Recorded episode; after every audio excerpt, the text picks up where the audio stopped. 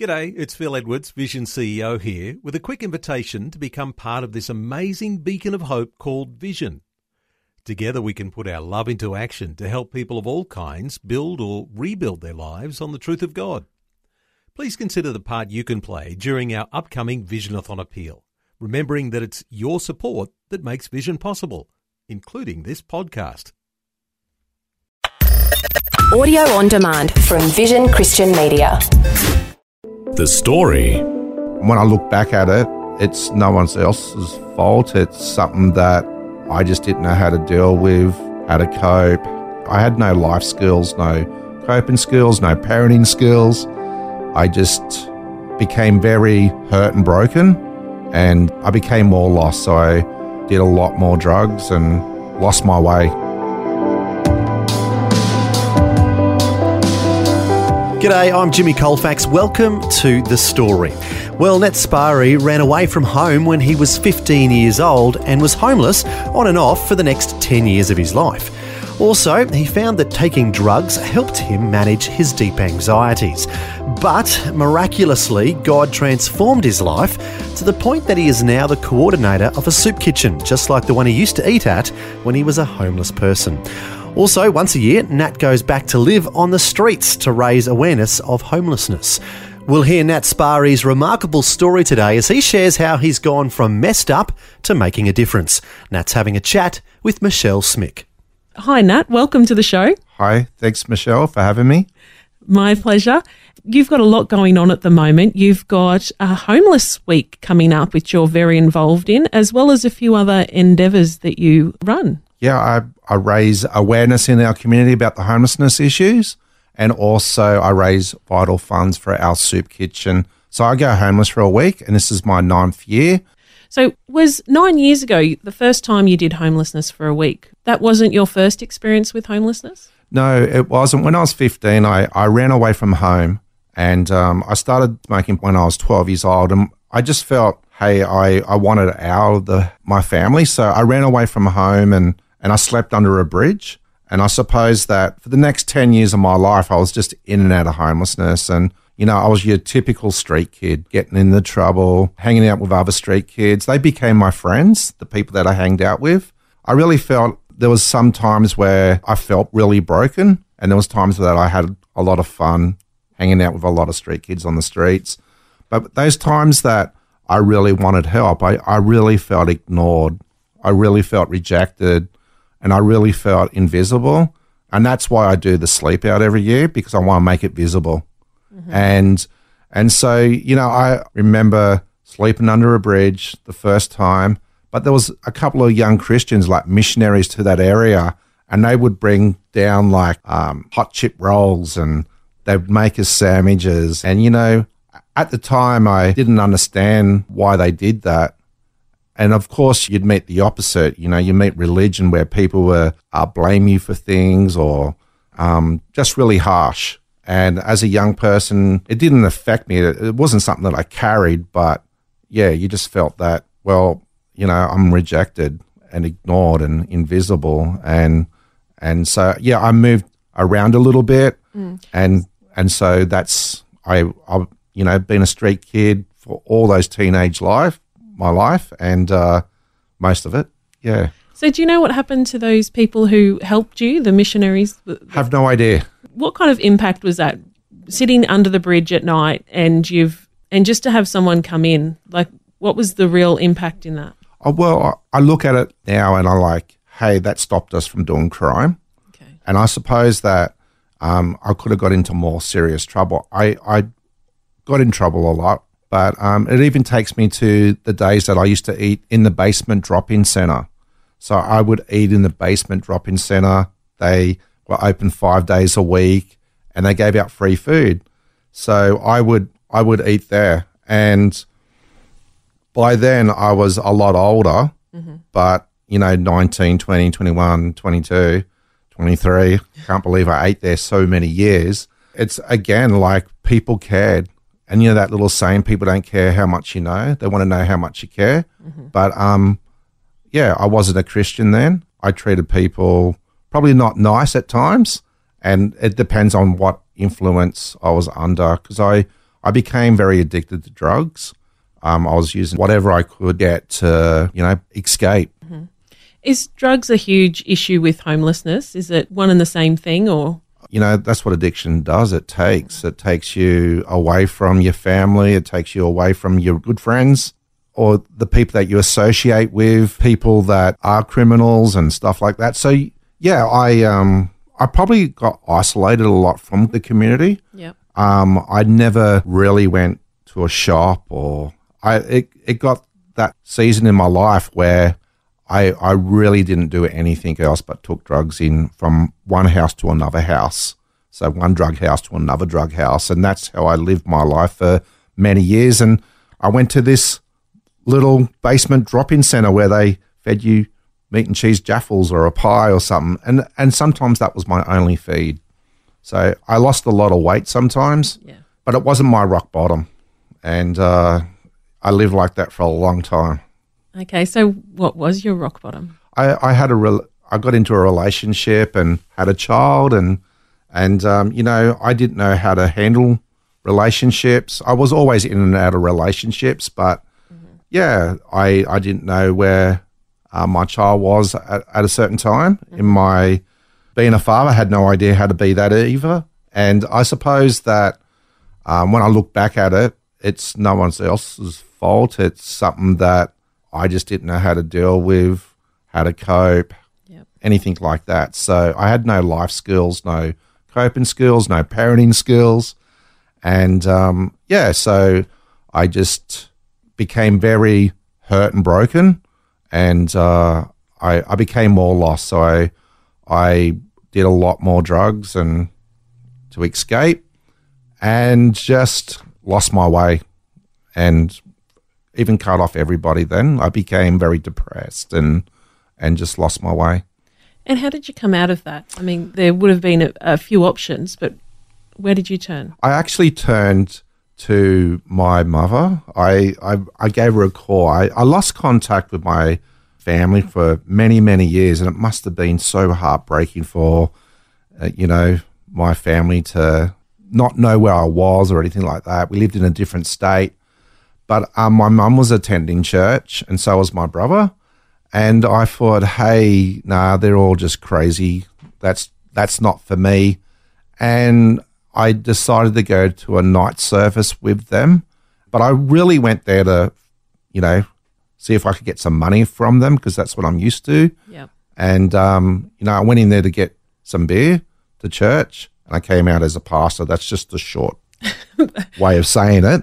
There's a long journey between There's a long those. journey in between between, it two. all. But um, yeah, uh, God, I, I really felt, you know, God was just pulling my heart the whole time, like a tug of war thing. Hey, and I had this experience, and God was real, and I just really felt that all my burdens had been lifted off, and um, but I still lived in Toowoomba, so I travelled to New South Wales. It was a little country church called Orange, and so I travelled all the way back to Toowoomba, and I had no connections with any church family because it was it was just a short visit. And I suppose that it wasn't till months and months later I found somewhere where I could be.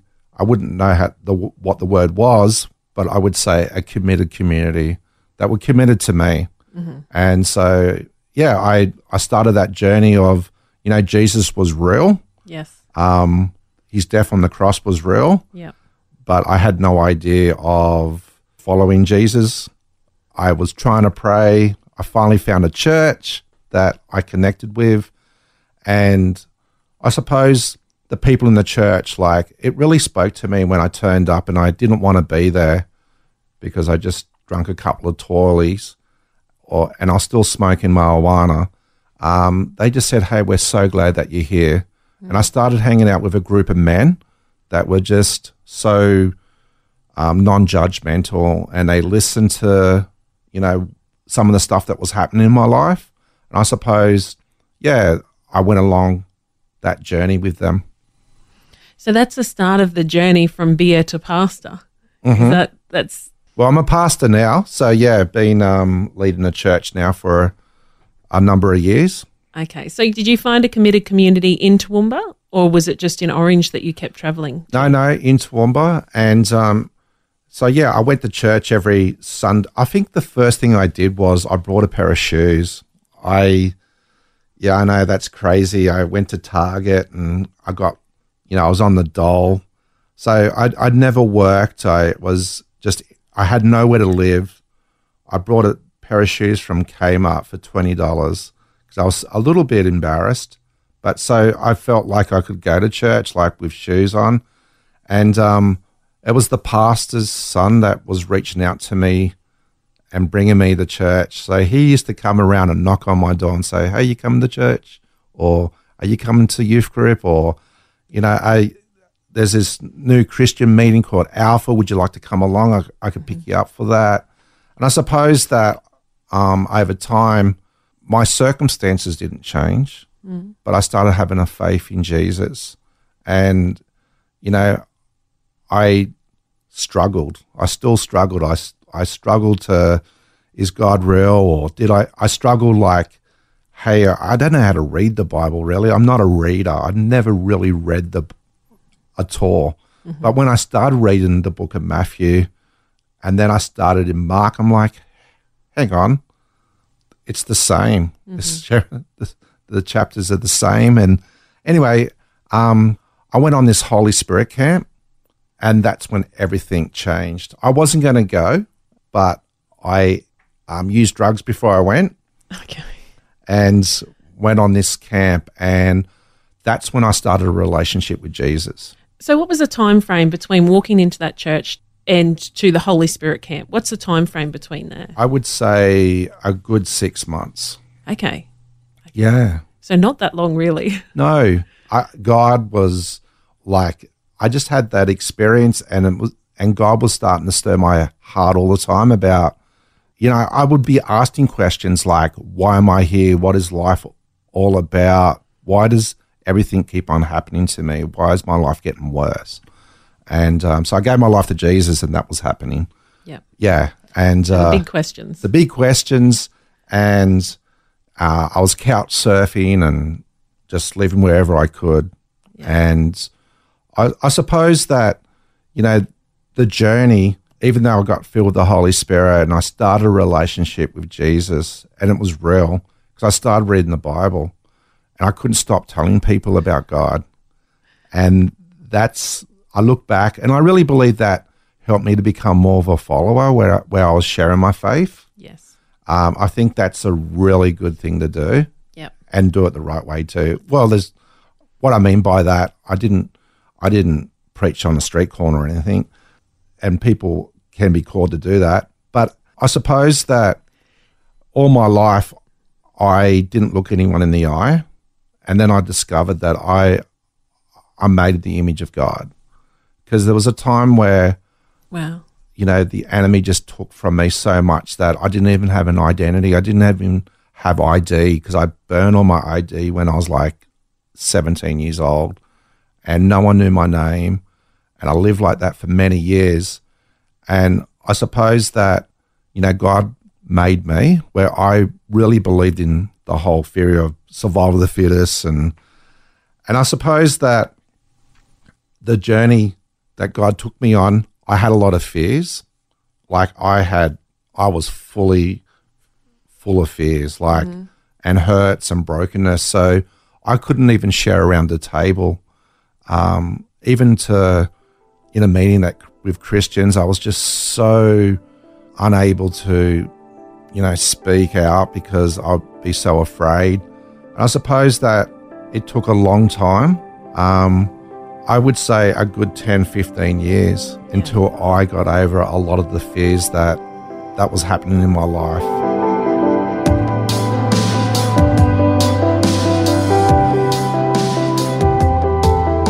You're listening to The Story. Today, Michelle Smick is chatting with Nat Spary, who's sharing his life journey and how he's gone from homelessness to being a pastor and helping others. We'll hear more of Nat's story when we return. The Story. If this program has highlighted something you'd like prayer for, we'd love to pray for you. Call 1 800 Pray For Me. That's 1 800 772 936. It's a free call. Or text 0401 132 888. Hi, I'm Jimmy Colfax, and this is The Story. We're back with more of Michelle Smick chatting with Nat Spary, who's sharing his life journey with us. Before the break, we heard how Nat went from being homeless and struggling with drug addiction to eventually becoming a Christian and finding a stable home. Next, we'll hear more of Nat's story and how he goes on to become involved in ministry to marginalised people and bringing awareness to homelessness. So tell me that experience about looking someone in the eye for the first time. I mean, for me and probably a lot of people listening, it's not something that we really think about. But if you've grown up not having an identity and not having that safe place to to discover who you are, mm-hmm. I mean, that must have been such a milestone. Yeah, well, I used to walk when I walked down the street and I saw someone walking on the same side. I used to just cross over, so I'd never had to face anyone. And I suppose that you know, I, everything that I used to say I thought was wrong, and so I never used to say anything. I used to get like have anxiety and get all nervous, and and I suppose that you know God's helped me overcome that. But you know, people would love to hear the story that how I gave my life to Jesus, and you know, I stopped smoking pot straight away. I, I didn't get depressed anymore. You know, I was straight out of homelessness because everyone gave me a house, or or all my fears went. But I suppose that, yeah, even to this day, I still struggle not with addiction, um, but you know, public speaking. Even though I do a lot of it, I really got to say to God, "Hey, God, help me through this." But I think that's life, isn't it? If God just pulled us out of of where we were, then and and solved everything for us, there'd be no accountability. There'd be no, you know, what would we do for the rest of the life? And I mean, God's plan is perfect. And so I. I believe that if he did that, he wouldn't be doing a second shot or this homelessness for the week or have the passion that you do right now. Yeah, like uh, we run a soup kitchen. Uh, you know, that's another thing that we do. Base But- services, yeah. But hey, um, God met me when I was so messed up. And, you know, I always thought maybe during that period of time that I had to get my life fixed up uh, and be perfect to have a relationship with Jesus. But it's not true No. you know and i'll tell you that still today that i still have to overcome a lot of things like you know the running an organization or employing people or just yeah when i got saved and then i started to be discipled and I had relationship with jesus um, i got married and i got a couple of kids now so life is just full of challenges full stop hey but you know, one of the things that means a lot to me is a psalm. And I know that it's just a common psalm where Psalm 23, and you see that everywhere. You see it on a fridge or a poster or, you know, but just that's where, where it tells us that even though I walk through the valley of the shadow of death and, and that's, that's it. You know, God walks us through things, Yeah. And our when, struggles. Yeah. that's right. And fear no evil. Yeah. For it is God who who guides us with Yeah. his rod and his staff. Hundred percent. And so you don't camp there. You don't stay there. You don't make friends there. I really believe, hey, God brings you through things, and and that's I believe in God. I believe that God will, no matter what happens, if you you know your church building burns down or something like that, because they're they're the experiences that I've had. Um, God gets you through it, and we're, we're called to endure. And I suppose that that's something that God's put on in my spirit that, you know, we are called to do hard things. And, you know, having teenagers can be hard times. Um, I got three of them. And so I just know that, hey, God calls us. And, and, and the work that I'm doing now with um, homeless youth, he calls us to do hard things. I'd love to know a little bit more about the camp that you went on where the Holy Spirit was revealed to you. Okay. So you went there, you had trouble dealing with it or was not ready to deal with it. So you're on drugs before you went. Is that correct? Well, they kept on saying, hey, you got to come on this Holy Spirit camp. It's leading up to all our Bible teaching. And I'm like, are they weird or do they dance around a fire or with a white gown on or something? Okay. Anyway, I just tripped out a little bit. And yeah, I, sh- I, I was shooting up at the time and I couldn't get onto drugs at the time. So it was a bit of a should I go or should I not go? And I actually went on this camp and they shared about how does God guide and they shared about what does the Holy Spirit do? And the, the preacher, the, the guy that was sharing kept on sharing about Samson, you know, like this, I, I remember the stories, just how Samson, um, you know, he was tied and bound by the enemy. And, and when the Holy Spirit came upon him, he broke free. And then Gideon, you know, he was hiding and full of fear. And I'm like, that's me, that's me. And the Holy Spirit came upon him and he became a warrior. And, and that's what I remember. There's those, just that simple like that. And I went, hey, I need this Holy Spirit. You know, I, I, I gave my heart to God and, and there's things that I don't believe what people are saying sometimes. And, um, but hey, I need this Holy Spirit. And, and it came to the night and it was just, I think it was an open space on a property. And the people that were there that were just like me, we used to all run out for a ciggy after the talks. And that was our small group, really. They didn't know that we had to go to a small group after it. But really, that's when we talked about, you know, the, The the, unique- topics, yeah, or, you know, what they shared about. And we all ran out the front and we all were filled and, and, and God, I started a relationship. That's, that's the, the highlight that I couldn't stop speaking about God. I couldn't stop reading the Bible. And I was just so attracted to everything about God. Like if I saw a church door open, I'd walk in there and see what they were doing. And it could be worship practice or the elders having a meeting. And um, yeah, so I went to church. I, I couldn't get enough. Yeah. And I just fell in love with Jesus. And it just really changed my life. And, and I, I didn't do drugs anymore. I felt the depression got better. Um, I didn't realize when, like years and years and years and years later, you go to the hospital and they ask, Have you ever been here before? And I'm like, No, no. Um, and they pull out your file and they show all the times that you've overdosed on drugs or you've been up for depression and, and stuff like that. So, hey, God really takes that life away and gives you a new one. And now you're stepping in there and, and being that, that person for other people so that they can step up and, and find Jesus and, and let go of that old life.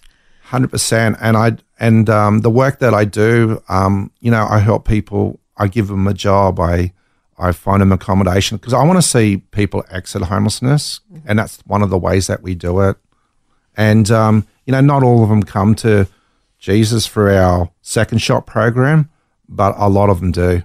That's great. So many different things that you're doing to really inspire the community. You've supported already 87 people to exit homelessness through your soup kitchen and second shot. through the second shot program, which we started in 2016, just at the end of that year. And yeah, that's that's my passion. And we do that, like I said, through giving them full time employment, and we help them get into accommodation. Mm-hmm. So at the end of the traineeship, I always say that they're they're healthy and housed, Nice. and um, we really believe they're going to be in God's house. Yeah. Bring them into that safe house where they're under God's protection. That's it. Thank you, Nat Spary, for your time. And very interesting story. Thanks for sharing it and encouraging everyone in your faith journey. Thank you. Thanks for having me. That was Michelle Smick chatting with pastor and basement soup kitchen coordinator Nat Spary. As we've heard, Nat underwent a tremendous transformation and is now helping people who are living in rough conditions similar to the one he once lived. Specifically, one of the things Nat does each year to bring awareness to homelessness is to live on the streets for a week. Nat does this to raise funds for the basement soup kitchen where he serves. His aim is to provide assistance and support to people experiencing or at risk of homelessness. To find out more, you can visit Nat's website. It's homelessforaweek.com.au. Once again, that's homelessforaweek.com.au. Finally, if you're listening today and can relate to Nat's story and you'd like someone to pray with you, our prayer line is 1 800 Pray For Me. That's 1 800 772 936. That number again, 1 800 772 936.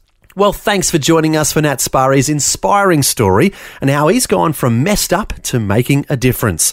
Until next time, I'm Jimmy Colfax, encouraging you to share your story with someone today. Next time on The Story.